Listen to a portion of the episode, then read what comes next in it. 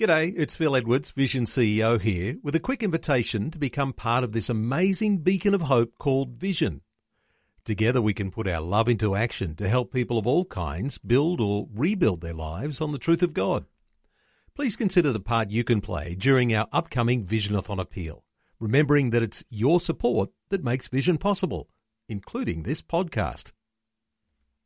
Life, culture, and current events from a biblical perspective. 2020 on Vision.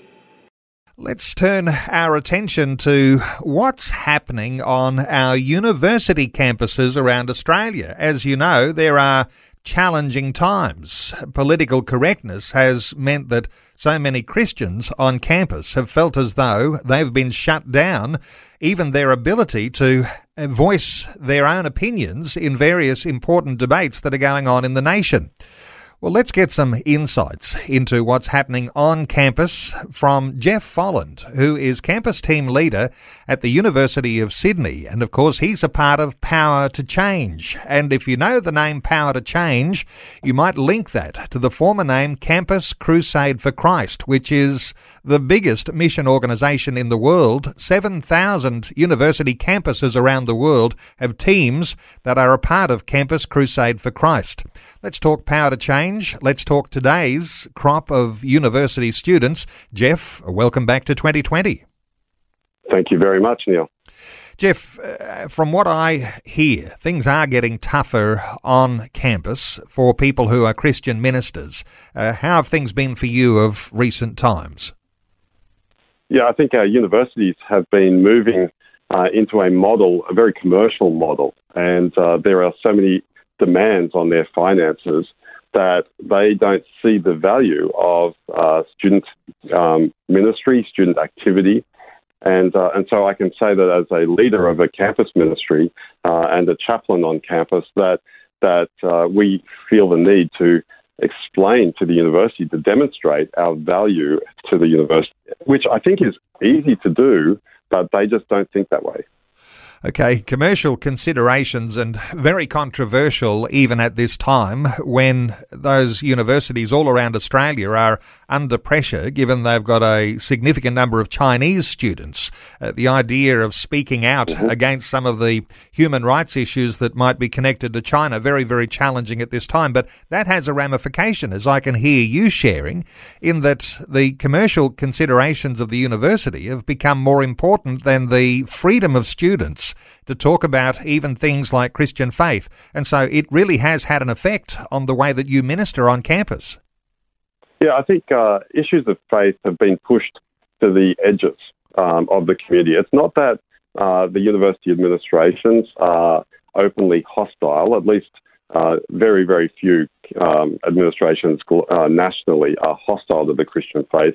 Most, I think, are ambivalent and, uh, and as I said, they're driven by you know a need to demonstrate the value of what happens. And and I think in the places where the value of a student ministry has been demonstrated, the university is actually very warm and welcoming. And I would argue, uh, for many students coming on campus, they they feel lonely. They feel like this uh, this campus tends to be a very large place, very complex environment. They don't have many friends, and it's very easy for students who then fall under pressure and stress to drop out. The universities hate seeing students drop out of courses. They spend so much time recruiting students to enroll that they don't want to see them drop out.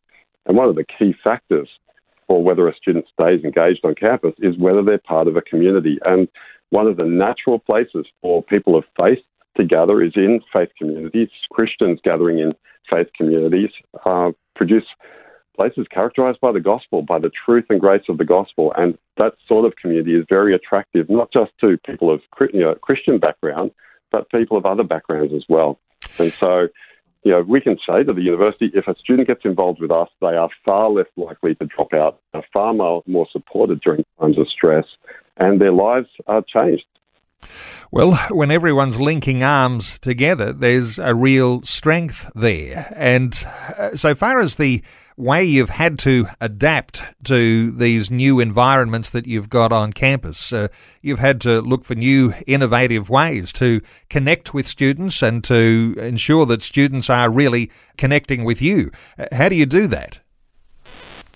Yeah, there's so many different ways, but social media uh, often provides an introduction to to us uh, through for the students uh, through friendship network, through recommendations from parents, friends at church, uh, old school friends.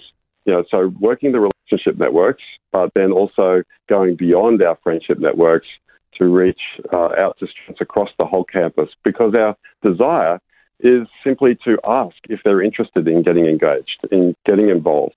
Uh, you know, the, some people are worried about coercion of students, and we see that there are some, you know, religious groups who are hostile or aggressive in their um, in their outreach, um, and uh, particularly cult groups are particularly active around campus. But uh, as a as a Christian group who trusts in you know in God to do His work, all we need to do is present the offer and trust that He will move the students' hearts who He plans to bring into our groups. Jeff, how do you describe the changes that have been happening in university culture? Uh, we'd all appreciate there's been a sort of a move away from Christian faith. How do you describe the culture change that's happened on campus? Well, I think the great secularization of the West uh, and, and I've been listening to some of our leaders in Western Europe who've shared similar experiences, is that students don't believe or see that a life of faith has any connection to the good life that they're pursuing. They kind of have absorbed the story in large that uh, involves you know getting a good mark at high school so you can get into the university degree you want, so you can get the job that you want, so you can afford to buy a house and get married and have kids and put money away for retirement. And then at the end of life, you'll go, well, that was a good life. And the question is, where does the story of Jesus intersect with that story that they have just absorbed? And uh, and it's only as we encounter challenges, you know, uh, the current pandemic has question, caused people a lot of uh, questions about what is happening to the good life that they thought they had under control. Interesting to talk about the good life because a lot of the things that you mentioned are being described by students as the sorts of things they want. There are certainly a lot of church groups that have tried to present themselves as presenting that style of good life. And we'd know that there are some contradictions there to what the Bible might teach. So, uh, so far as your understanding of how you might present Christianity to someone who's got this idea of a good life, uh, what sort of things are you being able to communicate uh, to those students that actually turn around the idea that that good life that they're seeking after is not the same as the good life that God is offering? His life is actually better. Yeah, that's right. And, and it's a challenge because you don't want to fall into the trap of one-upmanship that we live, we, we offer more of just everything you've already wanted. Um, but uh, it's true that the, the gospel transforms our lives, that we can uh, be engaged in relationships, but you know, doesn't marriage or parenting or friendship work if we don't understand the truth and grace of the gospel. We can be people who are passionate about social justice and trying to execute uh, righteousness on earth, but if we don't match that with grace, then what transformation is really going to happen? Uh, and so that's sort of that's one angle on it. The other angle is that life is out of control. That even the most powerful governments in the world cannot stand against forces that come along.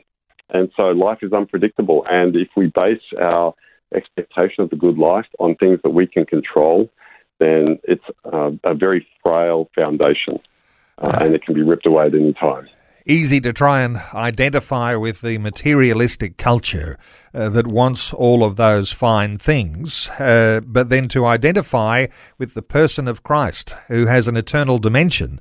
Uh, there's something much more attractive in that, but there does seem to be blinkers that keep us with a focus on those material things. And somehow or other, uh, you've got to be able to cut through, as you call it, a really out of control, secularized uh, society that is uh, infiltrating into our university culture. That's right. And, and one final point uh, I, ask, I, I sometimes challenge students and I say, you know, here you are, you're living in one of the wealthiest countries in the world, you're going to one of the most highly regarded educational institutions in the world. You're being set up for the uh, a key position in our culture, in our society, and is your greatest contribution to the world simply to buy the next biggest screen to stick on your wall or the next shiny car to drive down the road? Or is God giving you these things with the expectation that you would use them to improve the lives of other people who are not as not as fortunate as you? And it's when we cast a vision for a bigger challenge to life that we find that they that they find that they don't have the internal resources to, to make that happen. And so then they realise that there is an eternal resource that they need to turn to and rely upon. Well, Jeff, great getting your insights into what's going on on university campuses. Uh, you're the campus team leader at the University of Sydney. Let me point people to the Power to Change website. And just before I give that website address, when people go to the Power to Change website and uh, they're connecting, no doubt they'll be looking there to find groups on their university campus or people that they can connect with, leaders who are involved in that campus ministry. What other resources are there on that, that website when people go to it? There are so many different resources. Uh, we can mention the Jesus Film app is available for download from there, but there are also online Bible studies, uh, training videos. Uh, there's uh, a list of uh, books that you can purchase online uh, that will equip you uh, in how to share your faith more effectively in this environment or how to disciple people who are struggling with issues in today's culture. Well, it's powertochange.org.au and uh, formerly known as Campus Crusade for Christ, a huge mission organisation all over the world. Powertochange.org.au. Jeff Folland is the campus team leader at the University of Sydney. Jeff, thanks so much for chatting with us today on 2020. Thank you very much. Thanks for taking time to listen to this audio on demand from Vision Christian Media. To find out more about us, go to vision.org.au.